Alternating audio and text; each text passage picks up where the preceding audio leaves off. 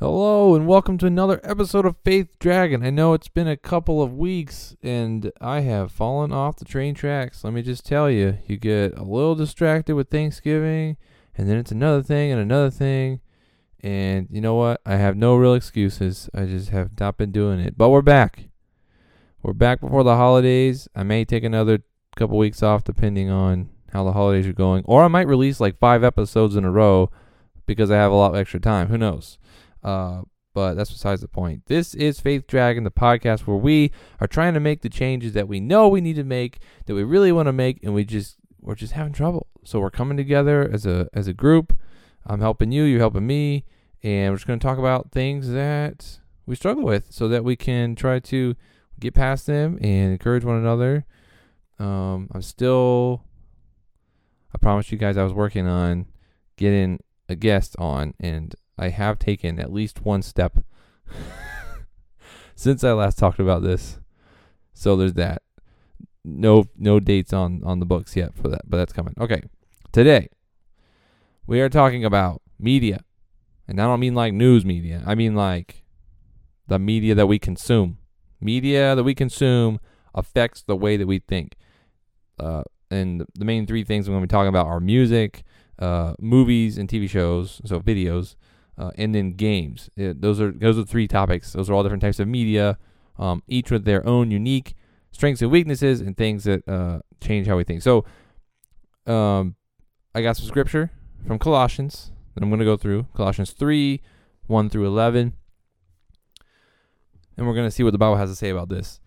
Uh, my my thesis statement for this episode, I guess, would be that a brief uh, brush with ungodly content may not change as much. Like we're in the world, we're going to be exposed to things.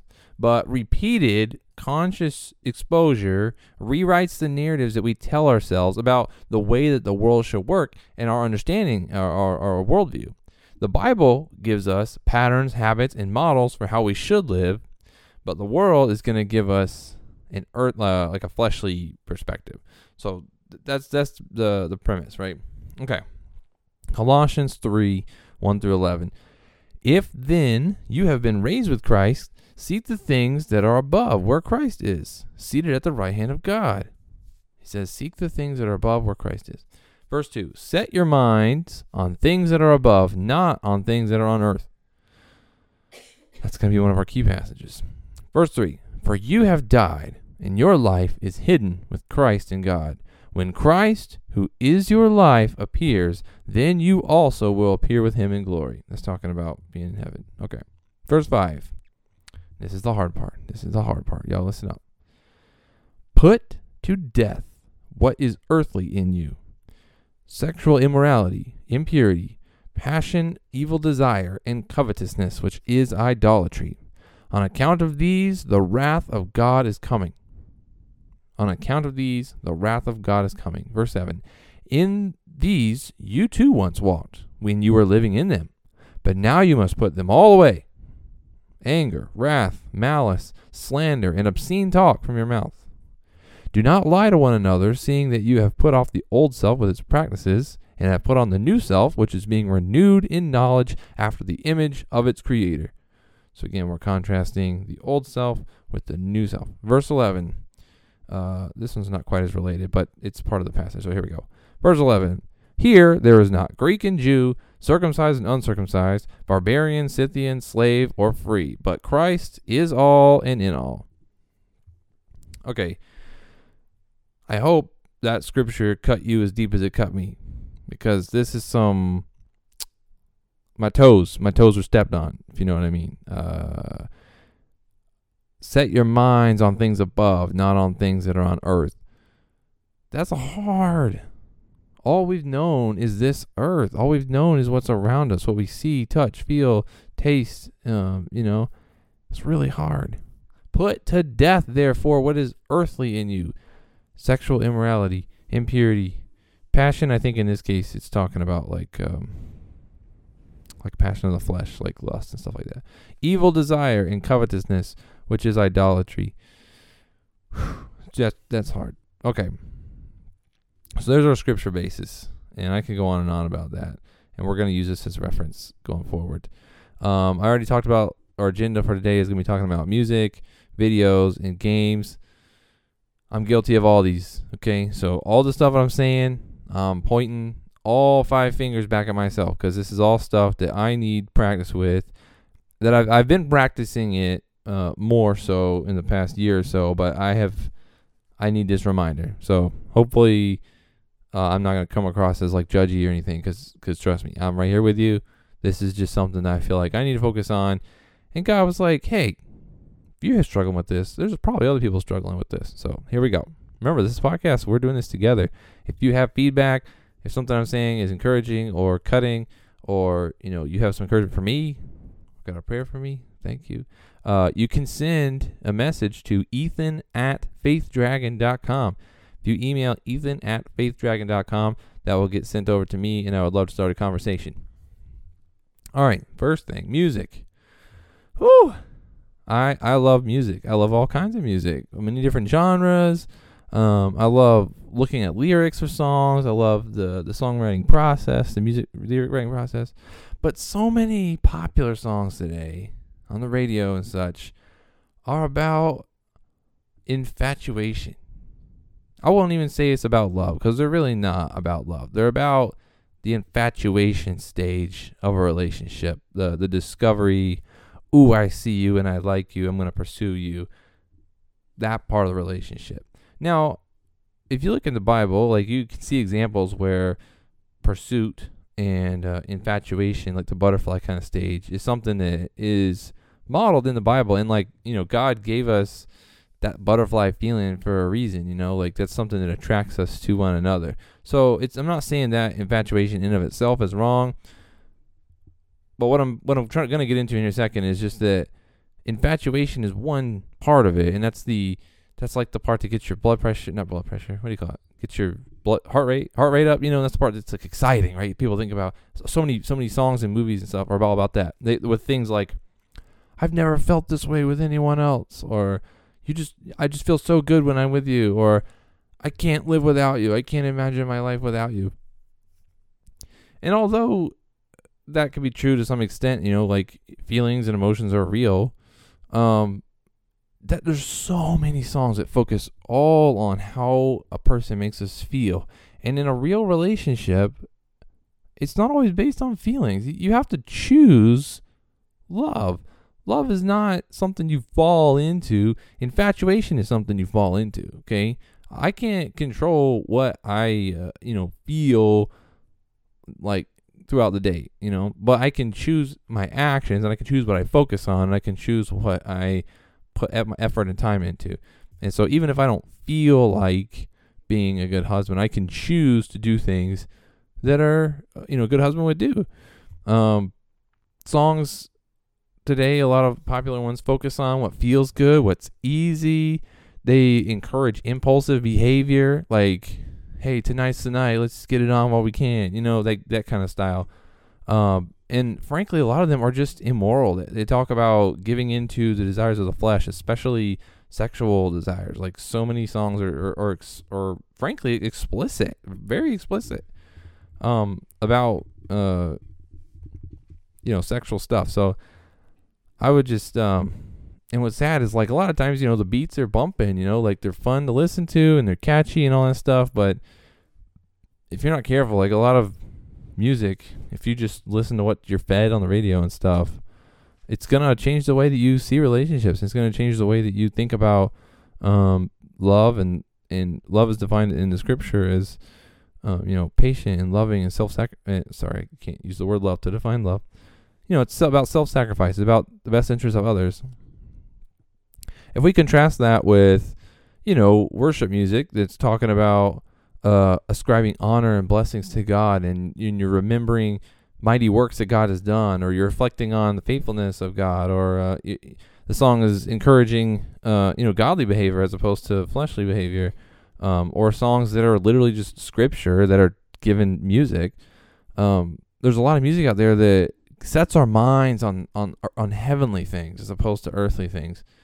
And there's nothing wrong with a good love song, you know, that's that, that models the, the biblical definition of love, um, you know, in a marriage and stuff. I, it's not that we can't sing anything besides worship music. Uh, I just mean that when we fill our heads with the world's definition of love, um, which is really just infatuation, it's it's going to skew our perspective. So if we have spend time listening to God focused and scripture focused and biblically modeled uh, lyrics and stuff, then it's going to shift our um, theology more towards being in line with scripture. That that's why hymns and stuff are so powerful because the words are in and of themselves teaching us doctrine and teaching us theology. That's why they're so important. Uh, man, I'm 10 minutes in and we're only on the first thing. I guess I did cover the scripture already. Uh, that's all right. We might go a little bit, a little bit long today. Videos. Oh my goodness. This is something that I've grown up knowing videos my whole life, but some, you know, my mom said she remembers when she got the first, their family got the first TV, you know, so video is a fairly new uh, medium. Uh, music has is been around forever. It, you know, in the Bible they talk about cymbals and clashing, the clashing cymbals and the, the gongs and the drums. And if you look in every, almost every, I don't know of a culture around the world that does not have music. So like that's a kind of a universal thing. Video it leverages the power of the visual stimulus. Okay, so it's not just sound anymore, it's also your sight. And some images are really hard to get out of your head. Let me just tell you. Um, especially for guys. Guys are visual. If you see something, all I'm saying is it can really affect how you see the world. Um, now I'm gonna call out a few different movies and shows and stuff and again, I'm not like judging anyone for this because like I've probably seen parts of each of these things at some point. And this is from my experience that it does not do good things for you, okay? When I was growing up, like in high school and stuff, there was these the movies, uh, the Saw movies were really popular and they had a lot of graphic I mean it was like the point of the movie was to show off like torture devices and stuff like that. And people just were just so fascinated with that. Um, but movies that focus on violence, like for the sake of violence, that's not something that's gonna be good for us, like in our lives. I mean, just imagine. Like it was hard for me to even like see clearly because I was it, I would have these images in my head of like, you know, graphic violence. I, am not gonna go in and describing what was in those kinds of movies, but um, if you know what I'm talking about, if you've seen it. Um, other types of movies, like uh, a lot of horror movies, are again like slasher film. That's all about what's like the most gruesome way we can kill people, and and you're basically a voyeur to watching people die, um, horrific deaths, and it makes you feel better because it's not you, but it's like why why are we subjecting our minds to this? And then now, and when it's dark in your own house and you know it's safe, you have this sort of feeling of nervousness because there could be something around the corner to kill you. It's like you're putting that into your mind. Um, I hesitate to even say this because I know a lot of Christians that watch this show, but my one of my personal pet peeves is Game of Thrones. I love Lord of the Rings. I love, you know, medieval fantasy, all that stuff. Game of Thrones has all that, but it just includes a lot of sexual content and it it it's it amplifies and glorifies um I don't even know how to describe it, but sexual content in the sense that it's like uh gra- like people pursuing sex over relationships. It's not really about relationships or marriage or anything like that. It's all about you know people lusting and getting what they want and that's aside from the violence in the show which you know who knows like I've not really watched. I think I've seen clips and bits of it here and there, but you know, it, it's something like that's something I've had to refrain from because I know that if even though I enjoy that kind of aesthetic and those kinds of stories, it's got content in it that's just gonna be bad for me. Like it's gonna affect the way that I that I think, and it's not gonna be good. You know, um, I don't think I need to say anything else about that. Another type of movie is like comedies that use a lot of um, suggestive humor or a lot of foul language. Like I feel like some movies they think it's just funny just to swear, so they just swear up and down. Um, you know, if I'm seeing a movie like Saving Private Ryan, there might be a lot of language or violence in it, but see to me something like that is different because it's actually showing like a historical event that happened or something like Passion of the Christ where it's violent, but it's like it's telling a story and it's like honoring um something. It's not for just for the sake of violence. You know, it's trying it's trying to illustrate something that like illustrate a point. Uh, you know, so I'm not saying that each each type of these each types of these content is like necessarily bad in itself, but you just gotta think again, like what am I putting into my head, and what how is this shaping my view of the world, um, and my understanding? Is it positive or negative? Okay, um, the third type of medium is games. Um, I'm a I'm a huge fan. Video games. Grew up playing video games a lot. I have cut back tremendously as an adult, especially in the past um, year or two. Um, one out of necessity, just having kids, but two, I've realized that games were affecting my uh, outlook on the world. I was getting a lot out of video games that I should have been getting out of, uh, you know, God, and I should have been getting out of my family and, and out of, uh, you know, some of the creative outlets and, and ideas that God's been giving me, like this podcast, for instance. Part of the reason I'm doing this podcast is because I'm not playing as many video games. Now I have putting my creative efforts towards this, and uh, it's riskier, you know, put myself out there, but I'd rather risk something in the real world and help somebody than risk something in the game and feel a little bit better about myself and feel a little more powerful, which is the kind of thing that I do. Okay, so a few different popular games, and if you're not familiar with the video game industry these days, uh, this may not really stick out to you, but games like Grand Theft Auto, super super popular uh, franchise, but it's all about being a criminal. Like literally, the point of the game is to like be a like a gang member and a mafia like a mob boss and stuff. Like the name is Grand Theft Auto. Like you you know stealing cars, uh, selling drugs, assassinations. Like it's a crime. Like a game, the whole point of the game is commit crimes. So it's super popular because it's fun to be bad in a game where you're like extra powerful and you can just outrun the police and there's no consequences to your actions. But what is that doing to my mind? It's it's, it's you know I, I don't I haven't personally I've not pl- personally played that game, but that's just the kind of stuff I think you know. If I'm committing sinful acts in a game for fun, without consequences, you know, what is that reinforcing in my mind? That I can get away with disobeying God with no consequences, you know? So uh, that that's hope that I hope that's self evident in that example. Um, a game like uh, Call of Duty, gosh, it's such a fun game. This one I do have a lot of experience with, and um, the story mode uh, that that's a little bit different than the like the multiplayer experience. Like in the story mode, you are a soldier or multiple soldiers where you're doing, uh, you know, a mission to, you know, uh, for a noble for a noble cause generally, um, helping win the war.